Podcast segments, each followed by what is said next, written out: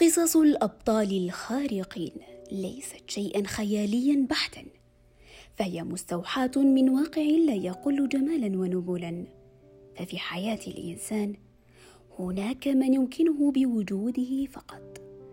حتى لو كان مومض العينين أو مبحرا في أفكاره منشغلا في أعماله أو طريحا على الفراش أو غائبا تحت الثرى. تاركا صورا معلقة على حائط حزين وذكريات عالقة والكثير من الحنين.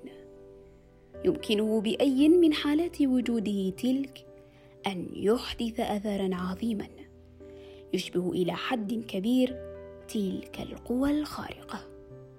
وأساس هذه القدرة هو رابطة الروح والدم التي تجمع بين الإنسان وهذا الرجل قوي الأثر.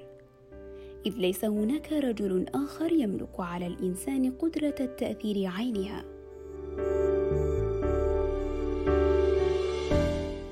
إلى جميع الآباء. إنه الحادي والعشرون من يونيو. إنه يومكم. ليس لنتذكر وجودكم فأنتم في وجداننا حاضرون دائما. بل لنحتفي بالأبوة. ونتذكر كونها قوة خارقة حقيقية. الأب. هو تلك القوة التي تكمن خلف كل الخطوات الفارقة في حياتك. هو الاساس الذي تبني عليه تفاصيل حياتك. المليئة بالإنجازات والنجاحات المتكررة. الصدر الحنون العملاق. الذي يسندك دائما ويشد من أزرك لحظة ضعفك. هو من يجعلك تخطو خطواتك بكل ثقة وعزيمة. من يمدك بالأمل والشغف والحماسة لتحقق كل أحلامك.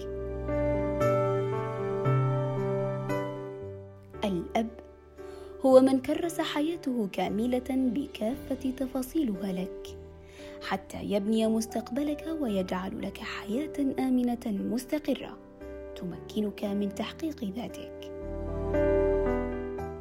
أول من يفخر بك عند نجاحك ويتباهى بك أمام الجميع وأول من يفرح لفرحك ويحزن أضعاف حزنك. هو نعمة الله عليك التي لن تجد لها مثيل. لكل الآباء في هذا العالم أنتم الأساس في قيام الأمم. سعيتم جاهدين لتهيئوا لنا بيئة أفضل لنصل إلى ما نحن فيه الآن. بذلتم كل ما في وسعكم. فشكرا لكل أب.